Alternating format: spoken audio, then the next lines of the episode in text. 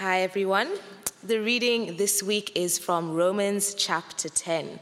We are going to be reading from verses 14 to 21. How then can they call on the one they have not believed in? How can they believe in the one whom they have not heard? And how can they hear without someone preaching to them? And how can anyone preach unless they are sent? As it is written, how beautiful are the feet of those who bring good news. But not all the Israelites accepted the good news. For Isaiah says, Lord, who has believed our message? Consequently, faith comes from hearing the message, and the message is heard through the word about Christ. But I ask, did they not hear? Of course they did. Their voice has gone out into all the earth, their words to the ends of the world. Again, I ask, did Israel not understand? First, Moses says, I will make you envious by those who are not a nation. I'll make you angry by a nation that has no understanding. And Isaiah boldly says, I was found by those who did not seek me. I revealed myself to those who did not ask for me. But concerning Israel, he says, All day long I have held out my hands to a disobedient and obstinate people. Well, good evening, Uni Church. Uh, it's good to be with you tonight. If you don't already know me, my name's Jakob. I work as a trainee here at St Jude's, um, and I've been coming to Uni Church uh, for just over four years. A little bit about me I did a Bachelor of Arts uh, over at Melbourne Uni a couple of years ago. I'm uh, married to my wife Diana, um, and I'm a really big fan of Star Wars. Those three things are in no particular order. but like I say, I, do really love Star Wars. If you know me, you know this to be true. If you don't, you'll have to take my word for it. I have literal crates of Star Wars Lego at my parents' house. My 18th birthday was watching The Force Awakens at IMAX, uh, and I watched it seven more times before it left the theatres. I love Star Wars, uh, it's, it's the best. I didn't always think that, though. When I, when I first watched Star Wars uh, as a five year old, I was terrified, uh, mostly because I didn't understand how movies worked, especially when someone died on screen. I thought someone was really being killed. I remember my childish logic went something like, well, if they're going to kill someone, it's probably someone who deserves it, maybe a, a criminal who's done something really bad. That would make sense. It's pretty ridiculous, but, but that's actually what I thought was going on. It's, it's no wonder I was so scared. I, I thought I was witnessing execution footage. but over time, I, I learned how movies were made, special effects are a thing. And I grew in my understanding to the point where I could now follow what was happening and enjoy the film. And then I grew further in my understanding, some might say too far, I would say not enough. But now I might see an iconic scene from the film, and whereas a kid I would have been like, oh, it's Luke Skywalker using a lightsaber for the first time. Now I see it and I think, oh, it's Luke Skywalker using a lightsaber for the first time. A lightsaber that belonged to his father, Anakin Skywalker, and was constructed sometime between the first Battle of Geonosis and the Battle for Christophsis, built from a kyber crystal from the ice caves. You get the picture. I love Star Wars. And the more I've come to know about, appreciate, and understand it, the more I've loved it. And, and this is true for anything. When there's something truly good and, and worthy of our love, the more we learn about it, the better we understand it, the deeper our love will be. It's the same with God. The more we learn about Him, the, the better we understand Him, the deeper our love for Him will be. Let's keep this in our minds as we go through tonight's passage. Romans can sometimes be pretty dense, and we're going to be thinking about some big ideas tonight. But we aren't just thinking about them for their own sake or, for some academic exercise. We're grappling with them so we can understand them, and through understanding, grow in our love for God. This can be hard. Sometimes these big ideas can be confusing or scary just like five year old Jakob who thought he was watching execution footage. But once we overcome that initial tension and understand what's going on, these ideas can be a great comfort and not a great burden. That's my hope for us tonight. So, as we've heard in the last couple of weeks, the big question Paul's trying to answer in Romans 9 to 10 is why aren't all of Israel saved? The answer we heard through Alex and Sam from chapter 9 is God's election. God chooses some, not all, and those he chooses are saved. And last week, John took us through the start of Romans 10 and explained how Israel thought they were pursuing relationship with God through the law, when in reality they needed to pursue relationship with God through Christ, which the law was pointing to. Which brings us to our passage. So here's how we're going to go through things tonight. We're going to start with verses 14 and 15 and dig into them a bit. These verses are relatively straightforward, but they're the logical foundation which Paul builds his whole argument on in this passage. So we'll just make sure we, we really understand what's going on there before, before taking it further. Then, before we actually continue with Paul and his argument to the end of the passage, we're going to stop and just wrestle with some of the implications from what Paul's saying, those, those big ideas I mentioned before. And then, with the foundations understood, the implications clarified, we're going to continue through to the end of the passage and see how Paul goes about answering the question why aren't all of Israel saved?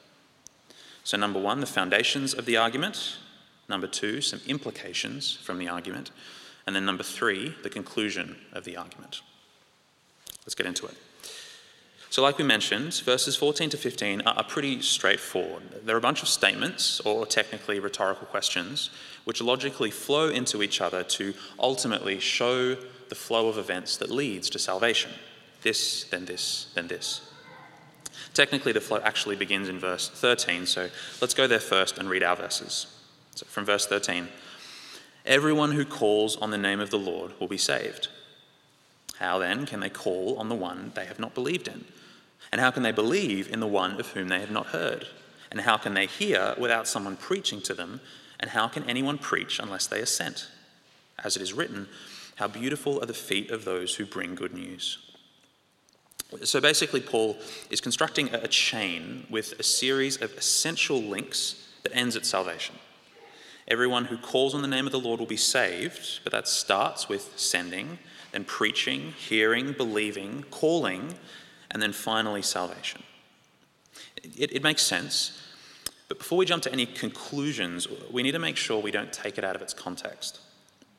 Paul doesn't ask how can people call on the one they have not believed in. He asks, How can they call on the one they have not believed in? He's not talking about people in general, he's talking about a specific group of people. And the context from chapters 9 and 10 so far, as well as the name drop in verse 16, tells us that this people is Israel. So someone is sent, then they preach, people hear them preaching, believe what they heard, call upon the one who they heard about, and are saved. We get the logic, but we have to remember that the context for this logic is Israel. So there are two points I want to make about these verses. Point number one these verses aren't about us, they're about Israel.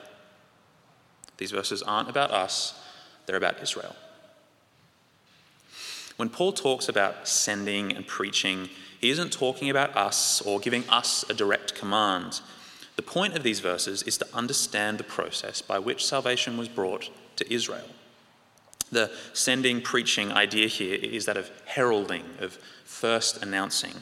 Disciples, apostles, even Jesus himself were sent and preached. People heard, and from there, if they believe and call upon the name of the Lord, they will be saved. That's, that's the process these verses are describing. So, point number one these verses aren't about us, they're about Israel. Point number two these verses are about us because the process of salvation is still the same today. These verses are about us because the process of salvation is still the same today. While the direct application of these verses is about Israel, the implications and principles of these verses are laden with meaning for us because the means by which God pulls people from death to life, from darkness into the light, is still the same today. He does it through the preaching of his gospel. So let's get this straight, right? We, we want salvation. We want it for ourselves and for the people we love. We long for an end to sickness, an end to death, an end to fear, and to be able to exist in a perfect relationship with each other, with the world, and with God. And as we've read, salvation is a chain that starts with sending and preaching. Are we sent? Yes. We know from the Great Commission, and we heard from Sam a few weeks ago, that Jesus' followers are called to make disciples of all nations. We are given a purpose and told to fulfill it. We are sent. Are we called to preach? Yes. When I say preach, I don't mean to prepare a full sermon, that there is a time and a place for that. I just mean what it says in the dictionary to earnestly advocate or to teach. That is something we can do. When, when we have something in our lives that we feel strongly about, something we love, we will naturally do this. We will earnestly advocate and teach. I'm an earnest advocate for fantasy author Brandon Sanderson and the crowning jewel of his literary career, the Stormlight Archives. When I was writing the sermon, I actually had to stop myself from including a miniature essay trying to convince you to read the books. It's not the point, Jakob. You're not here to try and get them to read your favourite series. But if you're interested, do talk to me afterwards. and, and anyway, give me the opportunity, and I will earnestly advocate these books because I love them. It should be the same with Jesus. Our love for him should naturally overflow into a desire to share him with those around us. Yet that's not always the case. It is for some of us. Without naming names, there are some people here who seem to share Jesus as easily as breathing, which is incredible. But, but for me, and I suspect for a lot of you, it's not quite that natural. And, and there are a number of possible reasons for that, some of which we heard in that video earlier fear of awkwardness, not feeling like we know what to say. Maybe we know in our heads that sharing the gospel is a good thing to do. We understand it, but we just don't feel it. And more often than that, we don't do it. Now, this isn't a, a guilt trip. The point is not to say that not sharing the gospel means you don't love God enough you know, the truth is, none of us can love God enough for who He is and what He's done. But we can love God more. We can grow in our love for God. Like, like I mentioned at the start, we're about to dive into some big ideas, but remember, we're not diving into them for their own sake. We're doing it so we can better understand God and grow in our love for Him. And as our love grows, it will more naturally overflow into our earnestly advocating for and teaching about Jesus. All right, quick recap. Verses 14 to 15, Paul constructs a chain of events showing how we get from sending through to salvation. These verses aren't about us, they're about Israel, which we'll get into later. These verses are about us because God still saves people in the same way. We are called to be earnest advocates for Jesus. Now, some of you might have noticed, but there is a part of verse 15 that we haven't actually touched on yet. Uh, the second half of the verse, a quote from Isaiah 52 How beautiful are the feet of those who bring good news. We get a bit of an implication from this line about what Paul's focus is here. We just talked about the importance of preaching and, and, and earnestly advocating, but we talked about it as an implication or a principle to take from the passage, and not what Paul is explicitly saying. In fact, this line, I think, shows us that the preaching and sending elements of the salvation chain aren't Paul's focus. He just takes them as a given. He's not talking about the sending of the good news, but the receiving. How people, specifically the people of Israel, respond to the gospel. And now we're in verse 16. But not all the Israelites accepted the good news. Now, this is not a new idea this premise has already been established in Romans and even prophesied in the Old Testament. The very next sentence says, For Isaiah says, Lord, who has believed our message? So this is the situation. Not all the Israelites have accepted the good news. And Paul's trying to investigate why. Why didn't all the Israelites accept the good news? So, to do this, Paul's going to take the salvation chain he built in verses 14 to 15, which we've just spent a bit of time understanding, and he's going to go through the chain to work out which of the links is faulty. Not all Israel is saved, so where did the salvation chain break? What went wrong? Spoiler alert disobedience. Paul's claim from this passage is that Israel's disobedience is the reason not all of them were saved. I say spoiler alert, this isn't really a spoiler. We got this from John in the sermon last week, chapter 10, verse 3. Since they did not know the righteousness of God and sought to establish their own, they did not submit to God's righteousness. Disobedience. And we can see pretty clearly that this is where Paul's argument lands in verse 21 disobedience. Don't take my word for it. We are going to go through the rest of the passage and actually follow Paul's argument to see how he gets there. But, but for now, I want us to spend a couple of minutes grappling with a pretty big implication from this claim. Paul's claiming that the reason not all Israel was saved was their disobedience. They refused to accept the gospel, and so they weren't saved. Here's the issue. In chapter 9, he claimed that the reason not all Israel was saved was God's election. God chose some and not others, and so they weren't saved. So, which is it? Israel's disobedience or God's election? Human responsibility or divine sovereignty? Yes. Yes, it is. It's both of them at the same time. And this is uncomfortable because there seems to be a paradox. If God chooses who will be saved and is sovereign over our choices, how can we be held responsible for our actions? A good question, uh, and one Paul talks about in chapter 9, but, but this, this tension isn't actually a paradox.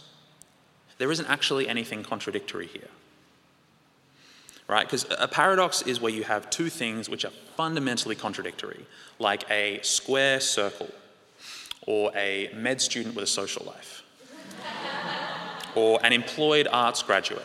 Yeah, paradoxes. For our purposes, we'll go with the square circle. It might ruffle a few less feathers. So, a square circle is impossible. The reason we know this is because we can explain in its entirety what a square is, and we can explain in its entirety what a circle is, and we know that we can't have a square circle. A square has four sides, a circle has one, and something can't have both one and four sides, so it's contradictory, a paradox. Here's a question Can we explain God's sovereignty in its entirety? We can explain it in principle it means God is the supreme authority, all things under his control. But can we explain that fully? Can we understand it? No, not at all. We can accept it, but we can't wrap our heads around it. We can barely wrap our heads around our own responsibility. Because of that, we can't actually say that divine sovereignty contradicts human responsibility. To do that, we need to be able to say, well, here are all the facets and functions of divine sovereignty and the same for human responsibility, and here's how they contradict each other. Instead, we can only say, well, here's the principle of divine sovereignty and the same for human responsibility, and there seems to maybe be a contradiction, but we have no way to prove it.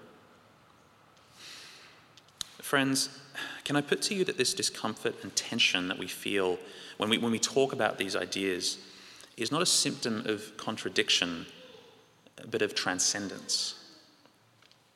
It's not a symptom of contradiction, but of transcendence.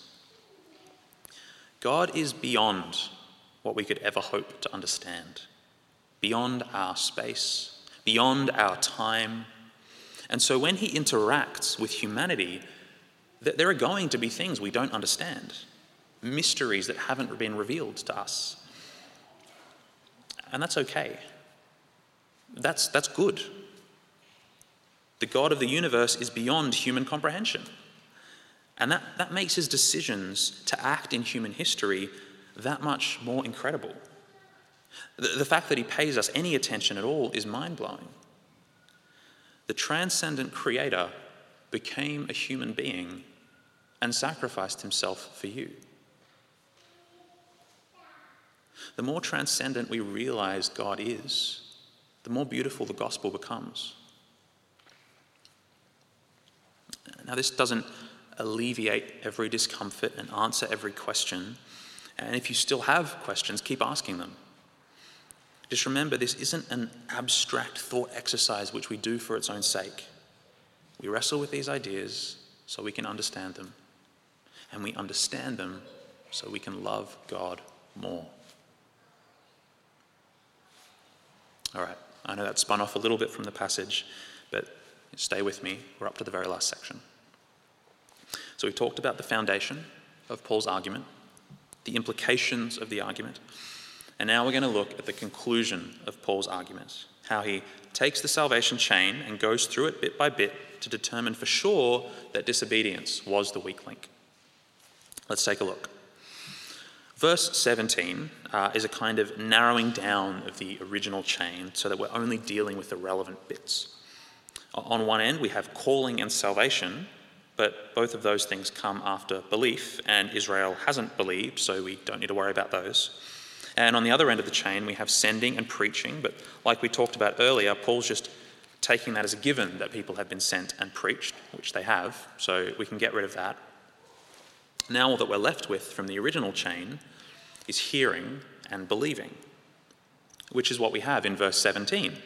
Consequently, faith comes from hearing the message, and the message is heard through the word about Christ.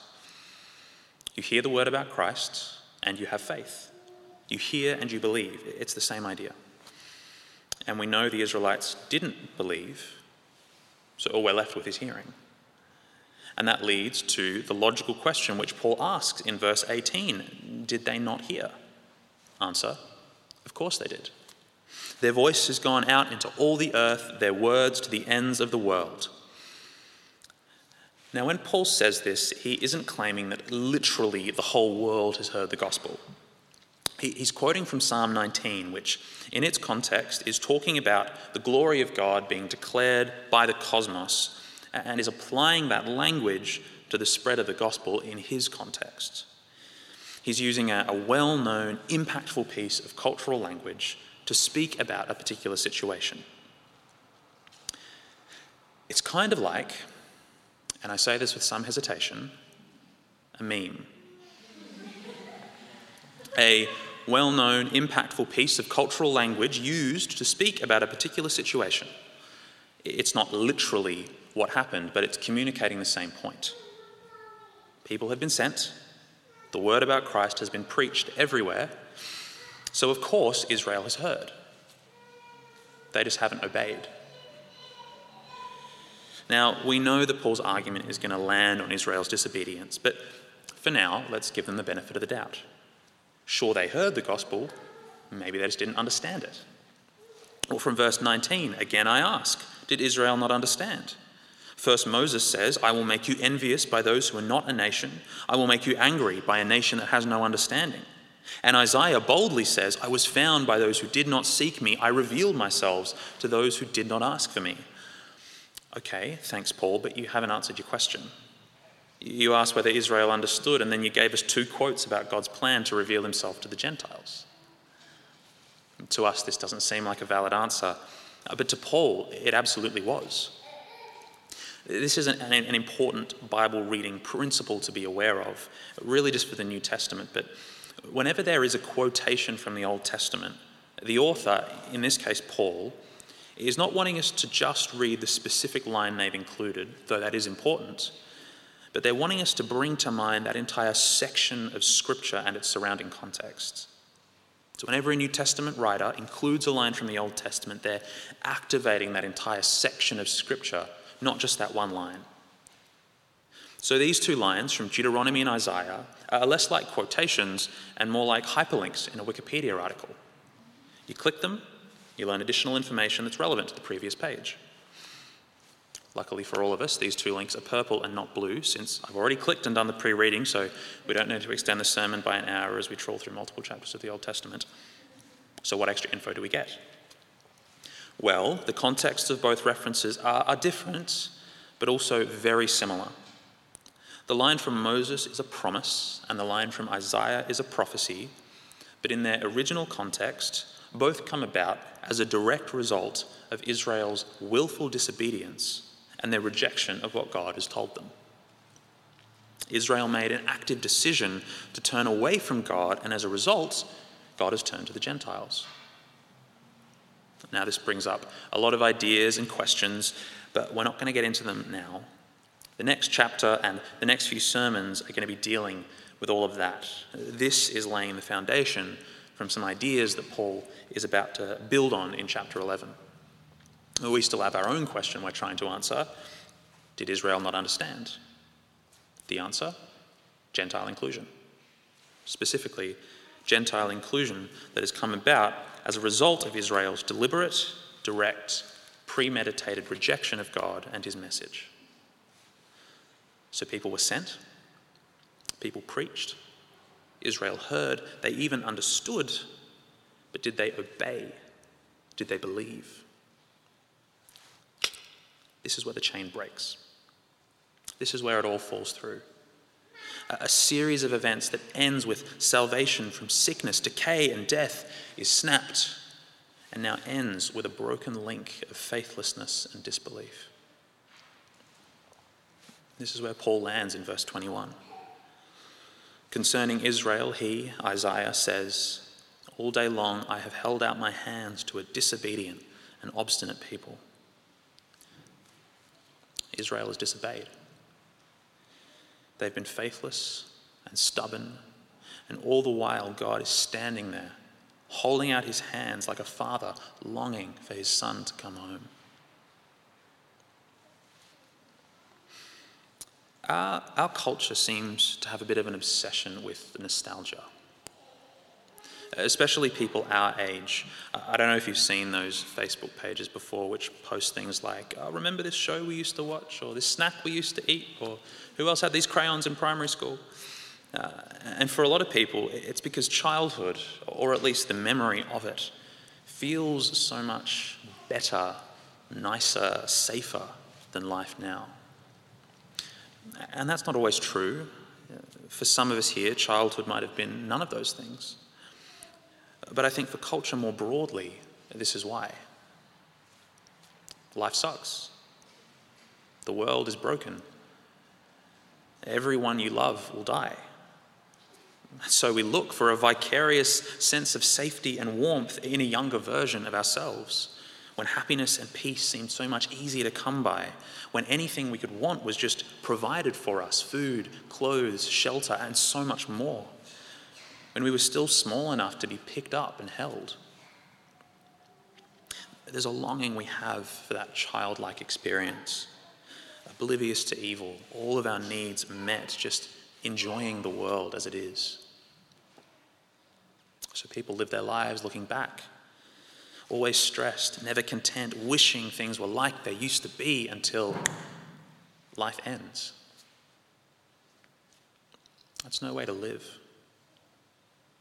That's not life and life to the full like Jesus offers. Friends, the good news is that we don't have to look back and try and grasp at the safety and comfort that was. We can look up and receive the safety and comfort that is and will be forever and ever. Let's just sit with this for a bit. Paul's taken us on a whiplash tour of the Old Testament through Psalms, Pentateuch, and prophets with some really complex ideas, but he ends it with this simple yet vivid image of a dad who just wants his kids to be safe. I can't help but bring to mind Jesus coming into Jerusalem a week before he was killed, weeping as he did so. And when he was teaching in the city, he said, Jerusalem, Jerusalem, you who kill the prophets and stone those sent to you, how often I have longed to gather your children together as a hen gathers her chicks under her wings, and you were not willing.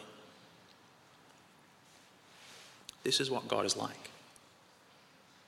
These passages are about Israel specifically, yes, but this is God's character. He loves us. He loves us more deeply than we could ever comprehend. We are children before Him, and He longs to pick us up in the best hug you've ever had, to shelter us under His wing when nothing could ever hurt us. Jesus died to pay for your mistakes. And when we accept that, when we believe that, we are adopted into God's family with the best older brother you could ever want and a dad who loves you, protects you, and provides for your every need. The desires of nostalgia are fully satisfied in this. The joy and safety and security of childhood, whether you had it or not, is made perfect in Christ. And it's on offer to you. That's the gospel. That's the message of salvation which Israel rejected. Don't make the same mistake. Don't break the chain. We're here. The word is being preached. You've heard it. Now, all that's left is for you to believe. Life with God as your Father is life to the full. And if you do believe, remember, God is your Father. He's not some mysterious being or, or cosmic force. He's our dad. He loves you, so love him back. Listen to him, obey him. He knows what's best for you. Paul ends this chapter with an image of sadness, yes, but also hope. Hope for Israel and hope for us. When we understand that God is our Father, we love Him more. When we understand that God is transcendent, that He is sovereign, we love Him more. And the more we love Him, the more easily that love will overflow into earnest advocacy for the message of the gospel. Let's pray. Heavenly Father, we thank you for adopting us as your children through the death and resurrection of your Son. Help us to understand more deeply what that means and love you for it. We stand in awe of your transcendence and sovereignty, and we rest in the comfort that brings us. Help us to know these truths in richer ways and love you for it. We ask that through your Spirit, our love for you and for the people in our lives would spur us on to share the good news so that they too might know the joy of being your children. All this we ask in Jesus' name. Amen.